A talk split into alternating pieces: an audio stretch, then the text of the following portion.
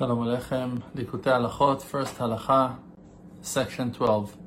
And that is the aspect why we have four portions in um, in the tefillin and praying and reading four portions of the Torah in the morning prayer. One of the parashot is Parashat Shkalim, that is in the aspect of charity, of tzedakah because charity is in the aspect of kindness. Like we said, kindness to Abraham, that he was waking up in the morning and he was a man of grace that made a lot of kindness, charity with the whole world. That by that, that we're mentioning that story and bringing up that point, we can find good points like we learned. And that is the aspect of what it is written in Ishaya, Tzedek yikra'ehu leraglo. Righteous will be called to his feet.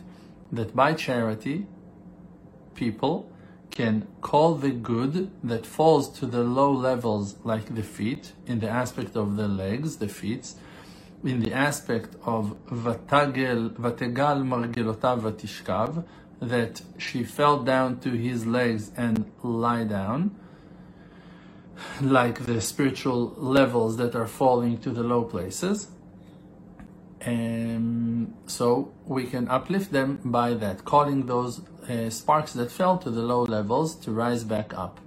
And also it's written in the words of Rabbi Nachman of Breslev in Likutei Moharan in Torah 17, that by charity you wake up the hidden goodness that is hidden and um, and is in the furthest places of them all um, from Hashem Itbarach, from the Creator, and that is the aspect of that portion, shkalim, of charity, that is mentioning the um, generosity that given charity to the Mishkan, because the Mishkan was built from the aspect of the goodness that was gathered, like we learned in the earlier sections um, by the people of Israel. And then we're reading Parashat Zachor, the portion Zachor, the, the aspect of the war with the Amalekites, the Amalek. Because by that, that we're finding the good, by that, Amalek is surrendering, that he is the main power of the negative side, of the dark side, of the Sitra Achra, that is overpowering, God forbid, to push and reject the weakest, reject the weakest ones of them all in the people of Israel to tell them, like that they don't have no more hope, God forbid, in the aspect of what it is written in Devarim 25, Vaizanev becha kol hanechashalim, that he was going after, Amalek was going after the ones who are failing, that are falling, that are um, the weakest, that are, that are behind um, in the camp, the ones that are standing last. the, the ones that behind and attacked you when you were tired and and far from God that he Amalek wants to take the weak ones means the weakest ones of them all to reject them to push them down God forbid.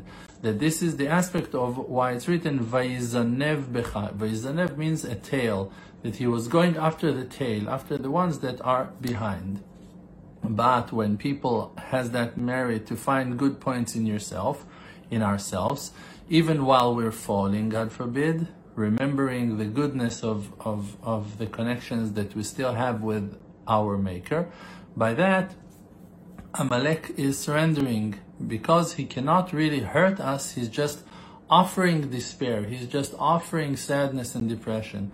But if we're strong to remind ourselves of the, our goodness, by that he cannot hurt us anymore.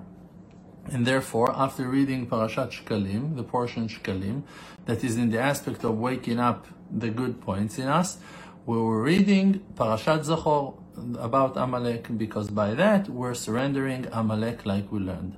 And then we're reading Parashat Para on the red cow that is in the aspect of tshuva, atonement, in the aspect of what it is written, Tavo imo vatikanach al bina. That the mother, she is cleaning the mess of her child. So the para aduma, the red cow, is in the aspect of a mother of the child that was the golden calf. That the golden calf is a big failure that Am Yisrael had, and the mother is atoning for him. The the red cow the mitzvah that Am Yisrael were keeping with the red cow was atoning and cleaning the mess that uh, that her son made, that we made with her son, the golden calf.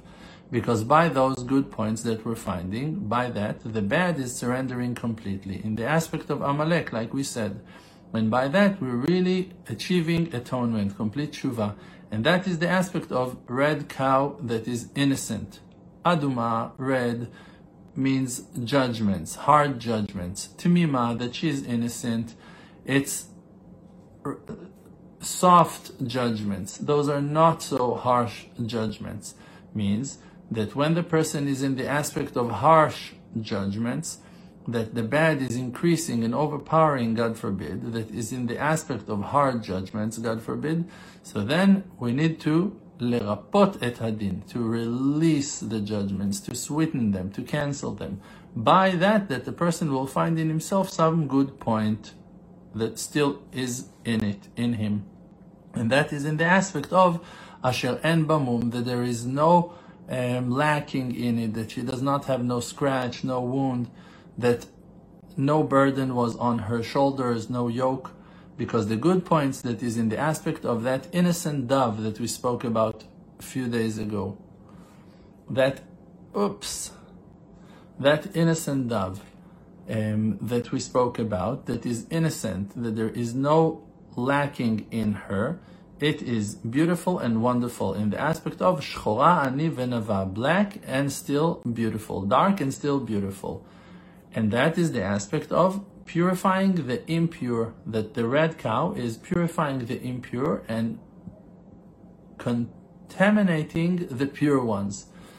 When uh, the servants that were keeping the mitzvah with the red cow, if they were pure, so after preparing the red cow for the mitzvah, they were becoming impure. But the purpose of the red cow was to purify the impure ones. So there was something very mysterious in that mitzvah. So it's purifying the the it's purifying the impure and it's Im, and it's impurifying, contaminating the pure ones, because that is the aspect of what that the person is judging himself favorably and finds in himself good points. That aspect is purifying the impure ones and contaminating the pure ones. Because the one that is in a low level needs to find right, righteousness, merits in him that he will not fall completely, God forbid. And his main purification and his atonement, his tshuva, is by that especially that he will find good points in himself. But a person that is pure and he will hold himself in the level of goodness, will always think about himself good things, good thoughts. By that, he is defecting his level, God forbid, because he will become arrogant to think that he's perfect. And like our holy sages said, even if all the world are telling you that you're righteous, you need to hold yourself that you're not. And therefore they said, as an evil person, but not as a complete evil person. Just to be humble about yourself. Because a person cannot hold himself to be a complete evil person, God forbid.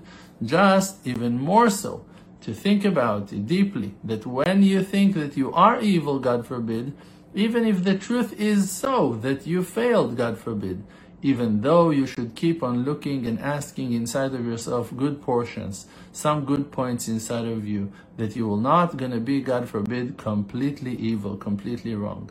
And by that you're being purified and you're achieving complete atonement. And that is the aspect of purifying the impure and contaminating the pure ones. We're gonna continue in the next session. Thank you.